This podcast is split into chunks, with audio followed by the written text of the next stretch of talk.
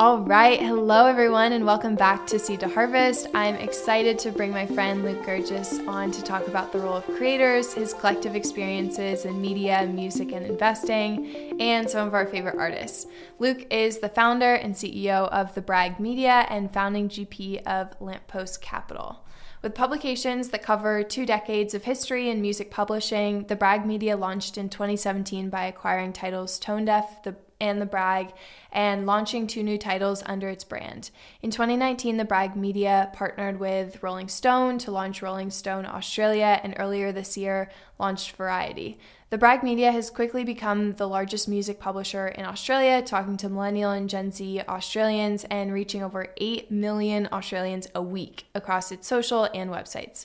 Luke, thanks so much for joining us today. So, can you share with us what does the acquisition of a media brand look like from the inside? Yeah, interesting question. So the Brag Media is five years old, and we launched via acquisition. And the way that we acquired early on is very different to the way we acquired, mainly because I actually know what I'm doing now, and I didn't know what I was doing then. it makes a big difference. But, huge difference. So I didn't actually know. Like I was, I've been a band manager for ten years. I worked at a record company. I, I didn't know anything about media when I got into media. So when we launched by acquisition, acquiring the Brag and Tone Deaf we pretty much just acquired the two titles that I was kind of reading at the time. They were quite big brands in Australia that I thought were underperforming to its potential and that were on the market. Like I literally just called up and we just acquired it because it was there. And I was like, cool, these are the brands we're launching with. We're going to figure this shit out with these brands. And then we like acquired a few things along the way, which, oh, we acquired one other title along the way, which didn't work and learn a lot from, and then launched our own brands.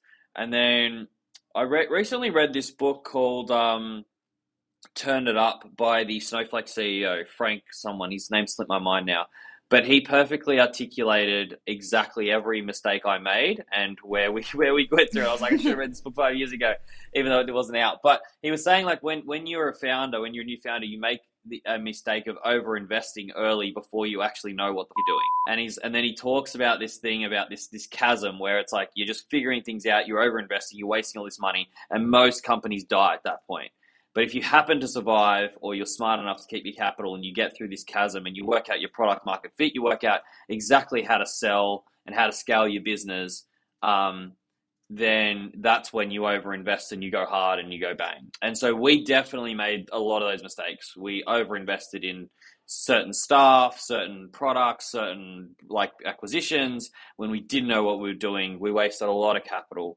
Thank God we survived. We got through the chasm and now we're not making the second mistake, which people usually make, whether they get too gun shy and they don't they don't go. We're going very hard now, so we're not making you know we're not making two mistakes. We made the first one, but not the second one. So we're going very hard now, and we know exactly we know exactly how to sell our products. We know exactly how to grow. We know exactly where the big holes are in media, and we're just going really aggressive down that path. So yeah, it's when you when you're when you're acquiring with with clarity and you know exactly how to turn one dollar into two dollars. It's a lot more fun than when you're acquiring and you don't know what you're doing. Absolutely. So I know no day is the same for you, but to give some listeners some perspective, that what does an average day look like for you? So I get up in the morning and hit traffic with my kids, help them like sort of sort of sort out their, their mornings, and then I'll escape the the house as soon as I can, as soon as they're. All. And then in the car, I'm talking with my incredible assistant Susie about all the you know we're in Australian time zone, so we wake up to a lot of emails every morning. So we go through all of those in the morning, and we go through the day and all of that while I'm driving, and maybe do some calls and the calls, you know, schedule some meeting calls in the morning on my hour drive into the office. And then when I'm in the office, I segment my day across the company. So the Brag Media is in an incredible place right now because we've just we've got an incredible editor in chief, Poppy Reid, who runs the editorial side of the business like clockwork. I maybe talk to her once a day for 10 minutes max. And then I also, we recently promoted a COO and I talk to him for like half an hour a day maybe. And that's pretty much my involvement in the brag media. Those two are just running the business and i'm just there for support and approvals and sense checking things.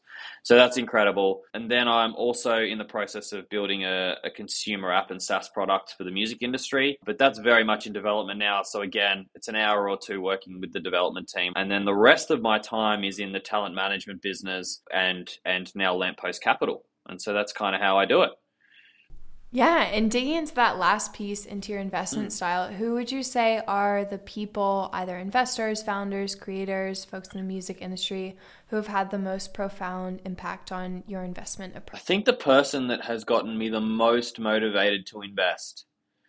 I certainly had this appetite before reading this book, which is Angel by Jason Calacanis. So I read that book and I think I was like super motivated. All I wanted to do was like learn how to invest in in you know in in company early stage companies. But I really didn't have the focus or the clarity, and that that that book gave that to me. So I would put a lot of that credit to Jason. I think that book's amazing, and obviously I consume all. He's a he's a content machine. That guy pumps out a new video yeah. every ten minutes, and so I he's consume a lot of it. And, yeah, yeah, yeah. So so I would say just because I consume so much of his content, it probably it probably like whether I like it or not, he's probably had a huge influence on me. And so I'd say mm-hmm. I'd, I'd probably put put it put it to him. Yep. Yeah, he's great. He's been a big inspiration in my how I'm building my business in terms of building that like media aspect in in combination with investing. Yeah, and then we also share a deep love for music and the culture that surrounds it. So I was digging around on some of your media sites and I found one of our mutual faves from the archives, a brother Ali, and one of his lyrics. You're a brother I, Ali fan? Yeah. No yeah. Way. Yeah, back, back in like 20, 2016, 2017, I found out about him and I was really into lyrical rap. And he has this really great lyric where he says, Master this thesis. You don't only have to drop masterpieces, you can master little pieces. So I'm curious how you've applied this in your life. I think it was a lyric that you took out of one of the songs on an album that you reviewed. Yeah, I really resonated with that lyric because if you think, I always say like talent management very similar to um, venture capital. I see that I see the skills are very similar. So when you when you're managing bands or creators or whatever, you are there to support their career. You're there to provide as much insight as you can and help them. And you're kind of like the passenger in the front seat, telling them, giving them advice on how to get to where they're going. But yeah. you're not as good as a driver as them, and you certainly like aren't the driver. Like they're ultimately going to decide which way they go. And so that management and venture capital is very similar to that. I will say that the way that I do talent management is very different. So I manage like you know, there's three people in our roster. So it's like there's a lot of time and care that goes into every person. And we can basically be co CEOs together with everyone that we sign. Whereas venture capital, it's very hard to give that kind of level of service when you're when you're doing 30 bets per fund or whatever. But but still at a high level, it's a very similar thing. And and what you, you, what talent managers are is it's a very tough job because you need to know a lot about everything. So you need, but but whenever you're in a meeting, you're often the dumbest person in the room.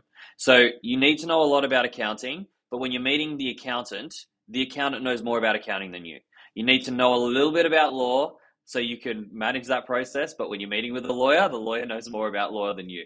When you're meeting record companies and PR people and marketers and whoever you're meeting, they're smarter than you at that thing that you're meeting them about. And so it that's why often there's you know people quit talent management because they just they're forever feeling imposter syndrome and they don't know what they're doing. But you need to be a master of a lot of little things without being the absolute master of it. And that's what makes an incredible manager because you're basically assembling the troops. You, you're, you're the conductor of the orchestra. Even though you don't know how to play all the instruments, the band can't play without you. And I would say that's why that lyric really resonated with me because, you know, for, for 10 years I've been managing talent and that was, that to me summarizes that so perfectly. Yeah, it's interesting. I interpreted it a different way in terms of like biting off smaller chunks and then like not saving up all the creative energy for other things. But I really love your approach to that lyric. So Thank you for sharing that. And and speaking to your point, being both on tour as a musician and in the boardroom as a record label executive and talent manager, can you share more about how that shift in understanding happened after you started to understand the business behind music? Yeah, so my my time as an artist was very short lived. I had a I had a song that was like playing on radio on high rotation and I sold out this 800 capacity room, and I was on stage to this sold out show, singing the song that radio was on that assumedly everyone was there for. And I looked at the crowd, and not one person in the audience knew the lyrics. No. And I was like, I reckon I'm better at marketing than I am at right at being an artist. So because I quit, and I'm just going to focus on managing bands and marketing artists. So that was kind of my moment for that. I had a real moment of self awareness. Yeah, I realized I did have a gift for marketing, but mm. not a gift for being an artist. so so that was probably the journey where I was like, all right, I'm gonna stop. Um, I'm gonna stop making music, and then I'm gonna really focus on amplifying the artists that I love and all my friends who are artists at the time, and just getting the best out of their careers. And then eventually that led to a job at a record label. Um, and then it was at that record label I um, worked out that I just thought that the marketing strategies were so inefficient, and I thought, hey, we should just start our own media business and then use that media business to market all our artists through. They didn't go for it. They thought that was a dumb idea. So I left and started the Brag Media myself, and that's kind of how that happened. yeah, that's wild. Yeah. I downloaded the excellent Tastemakers Insight on the Brag Media website, which is a survey survey from over four thousand music fans, most of all of whom are part of that audience of yeah. Gen Z and millennial Australians. And I wanted to pull a very interesting quote that I found to share with our listeners. So, you found through your survey that over 50% of Australian Gen Z and millennials say music is their number one passion, demonstrating the power of targeting young Australians via music sites and platforms.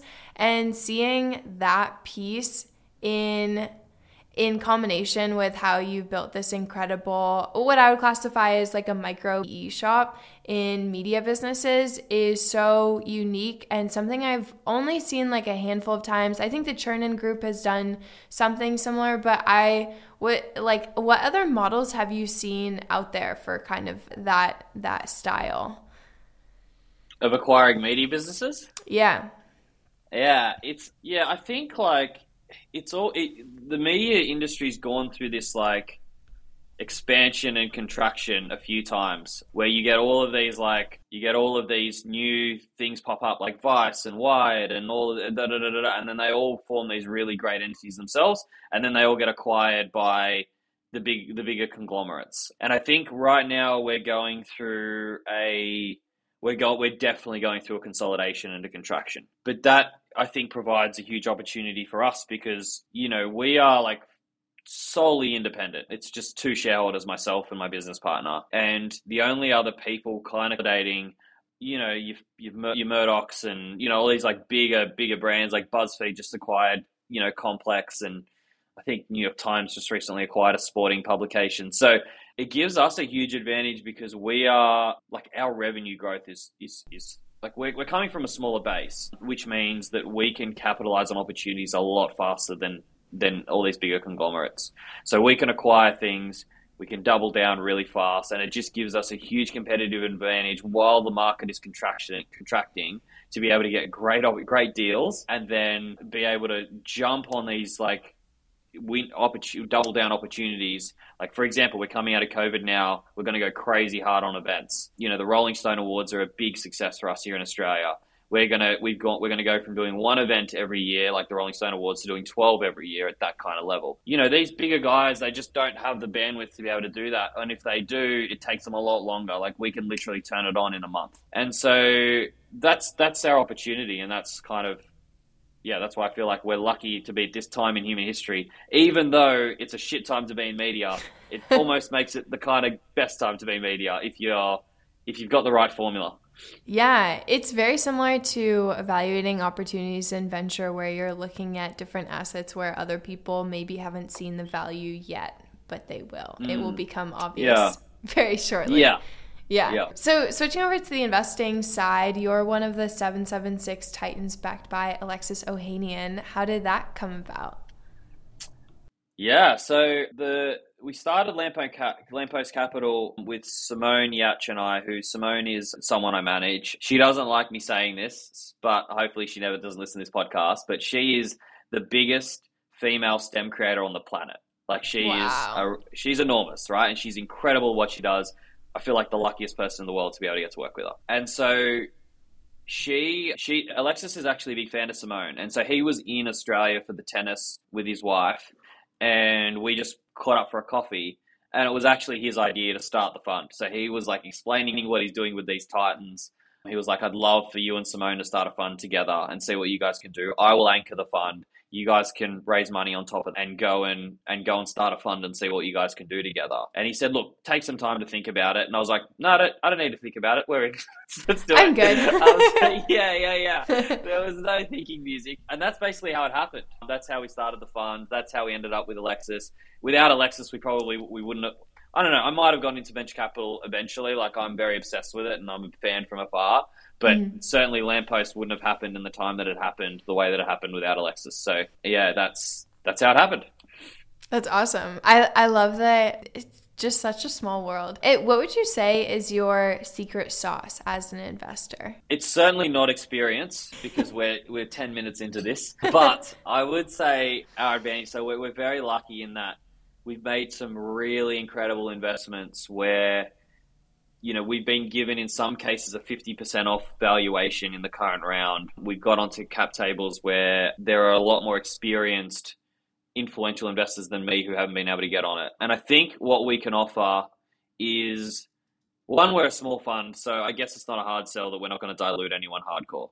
But two, you know, Simona's has one of the most incredible brains I've ever met, and people want that on their cap table. She's got such a she's just such a genius with a lot of with a lot of things whether it's a creative thing whether it's a development thing whether it's like whatever. She's really good at that. She's obviously got a big platform. And so do i. Like our media business we reach 8 million people a month. We have the most iconic global brands in the world. And i think when we talk to founders they see that that can be helpful you know beyond beyond just the the small angel checks that we're putting in you know and i and i would say that's that's our biggest kind of usp as a fund for sure yeah, it's such an incredible combination of platform. That's something I've been thinking a lot about as a creator turn VC is platform is becoming to be a big differentiator in venture. So I I think that that's like very interesting and I think it's a trend that we will continue to see grow as more and more creators professionalize the platforms that they built and look to explore monetization strategies outside of brand deals and, and sponsorships and more in the venture and equity based world would be super interesting. So tell me about the last pitch that blew you away. So, I, I, if nobody's heard of this, wasn't even a pitch directly to me, to be honest. So this was a I saw this on this week in startups. It was David Friedberg talking about his new product Cana, which is a drink printing machine that sits on everyone's kitchen bench, looks like a coffee machine, and it literally pre- prints any drink you want beer, wine, like energy drinks, cocktails, like it'll just print it with a cartridge and some water. That freaking blew me away. And we, I was like, I got to somehow invest in this, in this company. So I reached out to David, completely cold email. We didn't know each other. Gave him my two cents. Everyone told me like, good luck you know, he's no, no, he's not even to reply to you. But he did. He was, you know, we went out, we, we checked the machines, we we uh, we checked the product, we we met with his team. It is a phenomenal product. Like it is. I actually think this thing's to be bigger than the iPhone. So wow. we're super lucky. We're going to be on the cut cap table of this business. I recommend everybody look, go and watch the interview David Friedberg on this week in startups talking about Cana and you will see a machine that is going to fundamentally change the world more than any other product since the iPhone, I believe. Wow, um, so that's, that's, wild. I remember yes, hearing about it. That's so cool. Yeah, it's insane. It's insane. So I'm yeah, I'm really pumped about it. I think the first the, they'll start shipping the founding products like the the first drop of to the founders or whatever early next year. But I've tasted the product. I've seen it. It's it's amazing. It's actually just like I can't believe I'm alive when a time when this thing exists. and how do you think about evaluating companies now. For some perspective, I would classify myself as a community taught VC. I just have consumed a ton of content online and sounds like your path has been very similar. So I'm curious how you've shaped uh, your investment process to what you've learned and consumed and chosen to pick out. Yeah, so I guess because I'm a founder myself, I have my own survey of one person on what can make a company work. How, how you know, I, I, I know I've done it myself, right? So yeah. I know the absolute pains and strains. And so when I'm looking at a, a new deal, I'll say, right, can can this founder overcome the problems that I think that I that I've experienced and that I can see happening? If I think the answer is yes, I think the founder can solve these problems then I'll go, okay, cool. If they solve these problems, how big can it get? And then if I'm like, holy shit, this if the, if they solve X, Y, and Z problem, whether it's um, a product problem or a product market fit problem or whatever it is, they solve that problem, and it can be enormous. Like then I'm like, then I'm in. I'll do a bet. Like it's great. That's basically how I think about it. Because like, yeah, I just it's fucking hard. Like most companies fail. It's hard. So you're pretty much betting on can the person in front of you solve problems to make this thing work? And if it does work, how big is it going to be? Mm. That that's that's the way I look at it.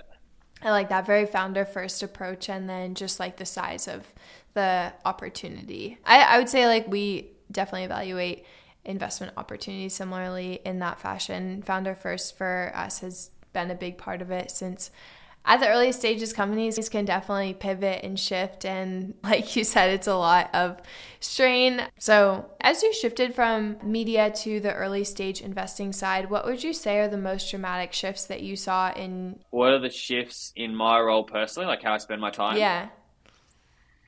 Yeah. So, I guess like when I was spending time in the media business as a founder, I was was the first business I ever founded, and it was in a brand new industry I knew nothing about. So it was a lot of like working out what the fuck's going on, and then trying to like fix the mistakes I made. And that was like just learning how to operate a business, learning about this industry I didn't know anything about. That was how I spent all of my time, and it was seventy hours a week of just stressing out over that. Now, as a you know early stage investor, it's great because the media business is is operating so um, efficiently on its own, and because of the incredible team that's on there now, and I'm so blessed to have that. So now, as like an investor, I'm just thinking about, um, yeah, exactly that. Like, how can I? How, is this founder going to be able to overcome the hurdles? How can I help them do that as well? And what are the other assets that I have? Whether it's media, whether it's like my experience, whether it's whatever. What are the levers that I can pull to help de-risk this founder's attempt at what they're about to do and help them like get there faster. So that's kind of how I yeah that's that's been my shift. It's I guess um, I would say it's a lot less turbulent, but a lot and a lot more fun. Yeah, love that. so yeah. Luke, as as we wrap up, what's one thing you think any aspiring musician or creator can do to set themselves up for career success, even if they're still in school? So the one thing you need to learn know is there has never been a better time in human history to make a full time living off your art ever. If you're an artist, like so back in the day, you were either Bono or you were broke, and there was no in between. Now, I mean, we have I've invested in a record label, as you can see behind me. That you can be an artist that no one's ever heard of and be earning hundreds of thousands of dollars a year. You just need to it's it's almost like a it's almost like a SaaS business or whatever. You've got to find product market fit. So you can make incredible songs that no one wants to listen to. Cool, like you won't make money. But if you can make songs that a small amount of people love, a few thousand people love, you'll make a few hundred thousand dollars a year. And so there is, if you are a very talented artist and you are, most artists find product market fit by instinct and by accident. Like they'll they'll just create a song that they want and then everybody loves it.